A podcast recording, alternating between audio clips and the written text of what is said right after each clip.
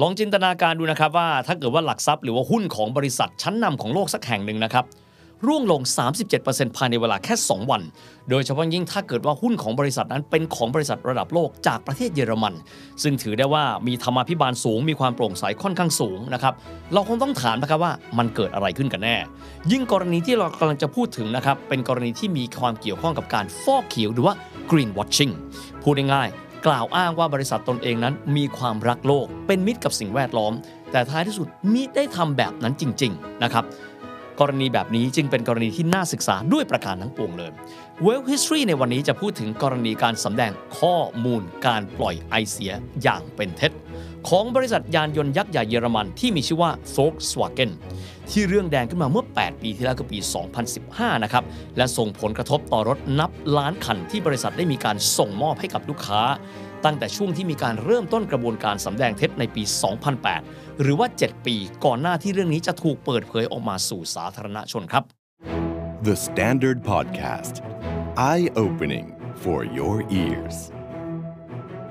World History ประวัติศาสตร์ว่าในเรื่องความมั่งคั่ง และเบื้องลึกเบื้องหลังในแวดวงเศรษฐกิจ การลงทุน ให้รู้ลึก รู้รอบ เข้าใจไปกว่าที่เคยเข้าใจมาก่อน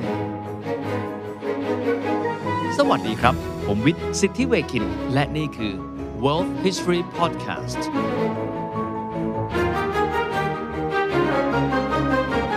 เราย้อนหลังกลับไปครับ ดังที่เราทราบกันดีนะครับว่าสหัสวรรษใหม่เป็นต้นมาเลยเนี่ย โลกของเรามีความตื่นตัวนะครับกับการลดก๊าซเรือนกระจก เพื่อหวังที่จะลดผลกระทบนะครับจากภาวะโลกร้อนอย่างจริงจัง อุตสาหกรรมยานยนต์ครับถือว่าเป็นหนึ่งเป้าหมายครับของการที่ทั่วโลกนั้นโฟกัส เพราะเป็นอุตสาหกรรมที่อาจจะสร้างมลพิษเนี่ยให้กับโลกจำนวนไม่น้อยทีเดียว ดังนั้นอุตสาหกรรมยานยนต์ในยุโรปก่อนเลย มีความพยายามในการแก้ไขปัญหานี้มาตั้งแต่ทศวรรษที่ 70 ด้วยการนำเอามาตรฐานไอเสียที่เรียกกันว่ามาตรฐานยูโรมาใช้ ตั้งแต่ยูโร 1 ยูโร 2 เรื่อยมาเรื่อยๆนะครับจนกระทั่งยูโร 4 ที่เริ่มต้นใช้ในช่วงทศวรรษที่ 2000 สหรัฐอเมริกาเองนะครับถึงแม้จะเป็นประเทศที่ไม่ยอมลงนามในพิธีสารเกียวโต ในการเป็นองค์กรภาคีที่จะร่วมกับนานาชาติในการลดก๊าซเรือนกระจก แต่ว่าครับในปี 1999 ครับ US EPA หรือว่าองค์กรในการปกป้องสิ่งแวดล้อมของสหรัฐ หรือว่า United States Environmental Protection Agency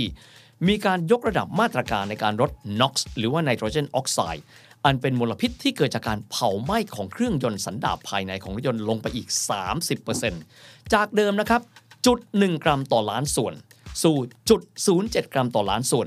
สิ่งนี้ครับส่งผลให้มาตรฐานในการทดสอบปริมาณไอเสียนะครับจากเครื่องสันดาปภายในเข้มข้นมากยิ่งขึ้น แน่นอน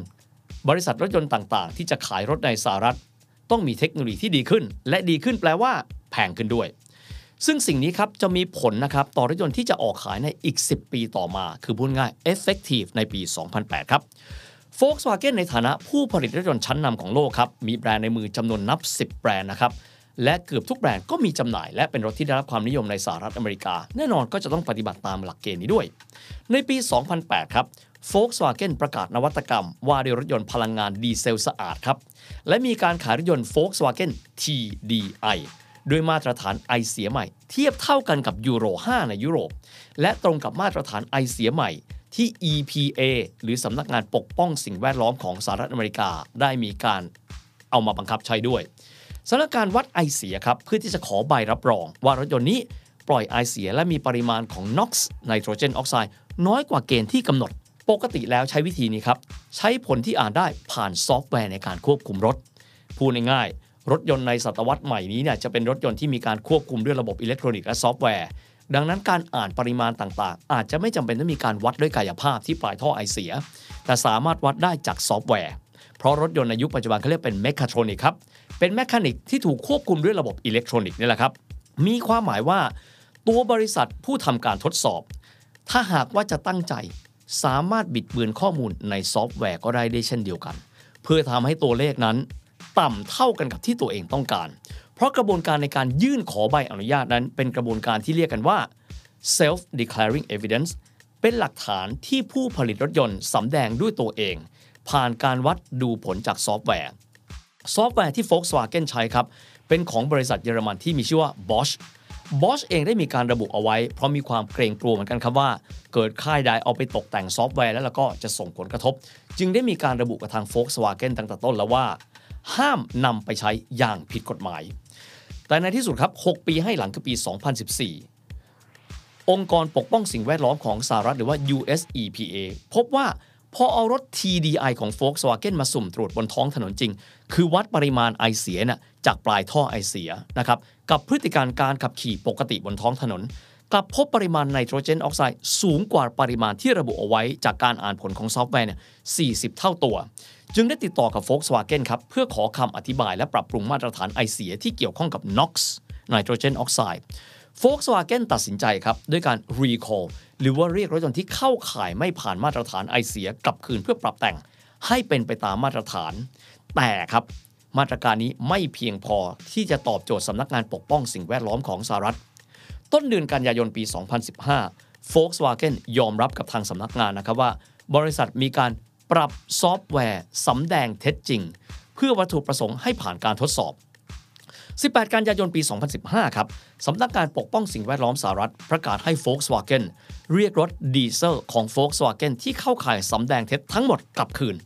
20 กันยายนคือ 2 วันให้หลัง Volkswagen ยอมรับความผิดและออกแถลงการขอโทษต่อสาธารณชน ไม่ต้องถามนะครับว่าหุ้นในวันต่อมาของ Volkswagen ในตลาดแฟรงก์เฟิร์ตจะเป็นยังไง 21 กันยายนปี 2015 หุ้น Volkswagen ในแฟรงก์เฟิร์ตร่วงลงจาก 185 ยูโร ลงไป 20%เหลือไม่ถึง 160 ยูโร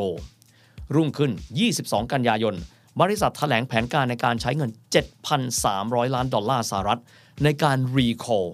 รถที่ได้รับผลกระทบเข้ามาแก้ไขปัญหา เพื่อให้มีมาตรฐานไอเสียหรือปริมาณ NOx ตามที่กำหนด ข่าวนี้กับการใช้เงิน 7,300 ล้านดอลลาร์สหรัฐทำให้หุ้นร่วงลงไปอีก 17%สู่ระดับที่ 133 ยูโร จากเดิม 185 ยูโร พูดง่าย 2 วัน หุ้น Volkswagen ตกลงไป 37%ไม่มีทางเลือกอื่นครับ CEO ของ Volkswagen Group Martin Winterkorn ซึ่งเป็นผู้นำองค์กรมาตั้งแต่ปี 2007 พูดง่าย ตั้งแต่ช่วงที่เกิดปัญหาเลยในการปรับแต่งซอฟต์แวร์ ลาออกจากตำแหน่ง 8 ตุลาคมครับ CEO ของ Volkswagen ในสหรัฐอเมริกา Michael Horn ให้การกับคณะกรรมาธิการของสภาคองเกรส ยอมรับความผิดว่าพวกเขาตั้งใจกระทำความผิด และปรับจูนซอฟต์แวร์ในการวัดไอเสียจริง เขาใช้คำว่า we screw it up ourselves พวกเราทำผิดพลาดด้วยตัวเราเอง ก่อนที่ตัวเขาจะลาออกจากบริษัท ก็ไม่รู้ว่าลาออกหรือถูกไล่ออกนะครับ จากบริษัทในเดือนมีนาคมของปีถัดมาคือปี 2016 Volkswagen ประสบกับปัญหานะครับ ค่าปรับในสหรัฐสูงถึง 4,300 ล้านดอลลาร์สหรัฐ และ 800 ล้านยูโรในยุโรปในสำหรับกรณีนี้ Martin Winterkorn อดีตประธานเจ้าหน้าที่บริหาร Volkswagen Group ถูกแจ้งข้อหาส่วนบุคคลในสหรัฐ และยังมีสถานภาพเป็นผู้ต้องหาในคดีอยู่จวบจนปัจจุบัน ในเวลานั้นครับ Volkswagen นะครับแต่งตั้งผู้นำองค์กรคนใหม่คือ Herbert Diess ซึ่งเป็นลูกหม้อของ BMW ตั้งแต่ยาวนานมาเป็น CEO เพื่อแก้ไขสถานการณ์นี้ Volkswagen ต้องใช้เวลาจากนั้นอีกยาวนานในการแก้ไขปัญหารถที่ออกสู่ตลาดไปแล้วครับ เพราะการปรับแต่งไม่ใช่แค่การปรับแต่งซอฟต์แวร์ครับจำเป็นต้องมีการแก้ไขชิ้นส่วนกลไกหรือว่าฮาร์ดแวร์พร้อมกันไปด้วย ตลอดเวลา 8 ปีนั้น ถามว่า Volkswagen ขายรถดีเซลออกไปกี่ล้านคันนะครับ รถที่เข้าข่ายต้องตรวจสอบความผิดปกติมี 8 0 0 0 0 0 คัน ในที่สุดครับ ยืนยันได้ว่ารถที่มีความผิดจริง ๆ คือมีปริมาณนะครับ NOx เกินจำนวนจริงเนี่ย36,000คัน กล่าวคือพูดง่ายๆ มีปัญหากับรถที่ผลิตล็อตแรก ๆ ในขณะที่รถที่ผลิตล็อตหลังมีเทคโนโลยีที่ดีขึ้น ได้รับผลกระทบน้อยกว่าลงไปเรื่อยๆ แต่สิ่งเหล่านี้ครับ การที่มีการสำแดงว่าจำนวนรถเพียงแค่ 36,000 คันที่ได้รับผลกระทบนั้นเนี่ย มันพอที่จะทำให้หุ้นนั้น พลิกปรับตัวกลับมาได้ครับ ในปี 2016 ปรับตัวขึ้นมาได้โดยประมาณ 7.6%แต่ก็ถือว่าย่ำแย่ลงไปมาก ถ้าหากว่าเปรียบเทียบกันนะครับ กับ 185 ยูโร ในช่วงที่เกิดก่อนเกิดเหตุ แม้ว่าเรื่องนี้จะผ่านไปแล้วนะครับ หลายปี แต่ครั้งใดก็ตามที่มีกรณีคำว่าการฟอกเขียวหรือว่า green washing หรือการ กล่าวอ้างว่าบริษัทใดบริษัทหนึ่ง มีมาตรการในการลดก๊าซเรือนกระจก ดึงดูดให้นักลงทุนสาย ESG เดินหน้าเข้าไปลงทุน กรณีของ Volkswagen กับ Diesel Scandal กรณีอื้อฉาวการสำแดงปริมาณมลภาวะต่ำจาก TDI จะถูกหยิบยกมาเป็นกรณีแรก ๆ ในการพูดถึงเสมอสำหรับกรณีนี้ครับภาคส่วนต่างๆ สามารถพิสูจน์ได้นะครับว่าการฟอกเขียวเนี่ยผ่านกระบวนการพิสูจน์เช่น scientific testing พิสูจน์ทางวิทยาศาสตร์และวิศวกรรม เพราะเป็นเรื่องที่สามารถชี้วัดได้ด้วยตัวเลข ผ่านอุปกรณ์ต่างๆ แต่ความท้าทายในโลกใบนี้ครับ บางครั้งความพยายามที่กล่าวอ้างว่าจะมีเอาไว้เพื่อเสริมสร้างความยั่งยืน ไม่สามารถชี้วัดเชิงปริมาณได้ ไม่สามารถชี้วัดได้ด้วยกระบวนการทางวิทยาศาสตร์และวิศวกรรม สิ่งเหล่านี้เองครับก็เลยกลายเป็นความท้าทายของโลกใบนี้ ที่นักลงทุนสาย ESG จะต้องมีดวงตาสกรีนได้ว่าอันไหนคือเขียวอย่างแท้จริง ESG แท้จริง หรืออันไหนเป็นการฟอกเขียวครับ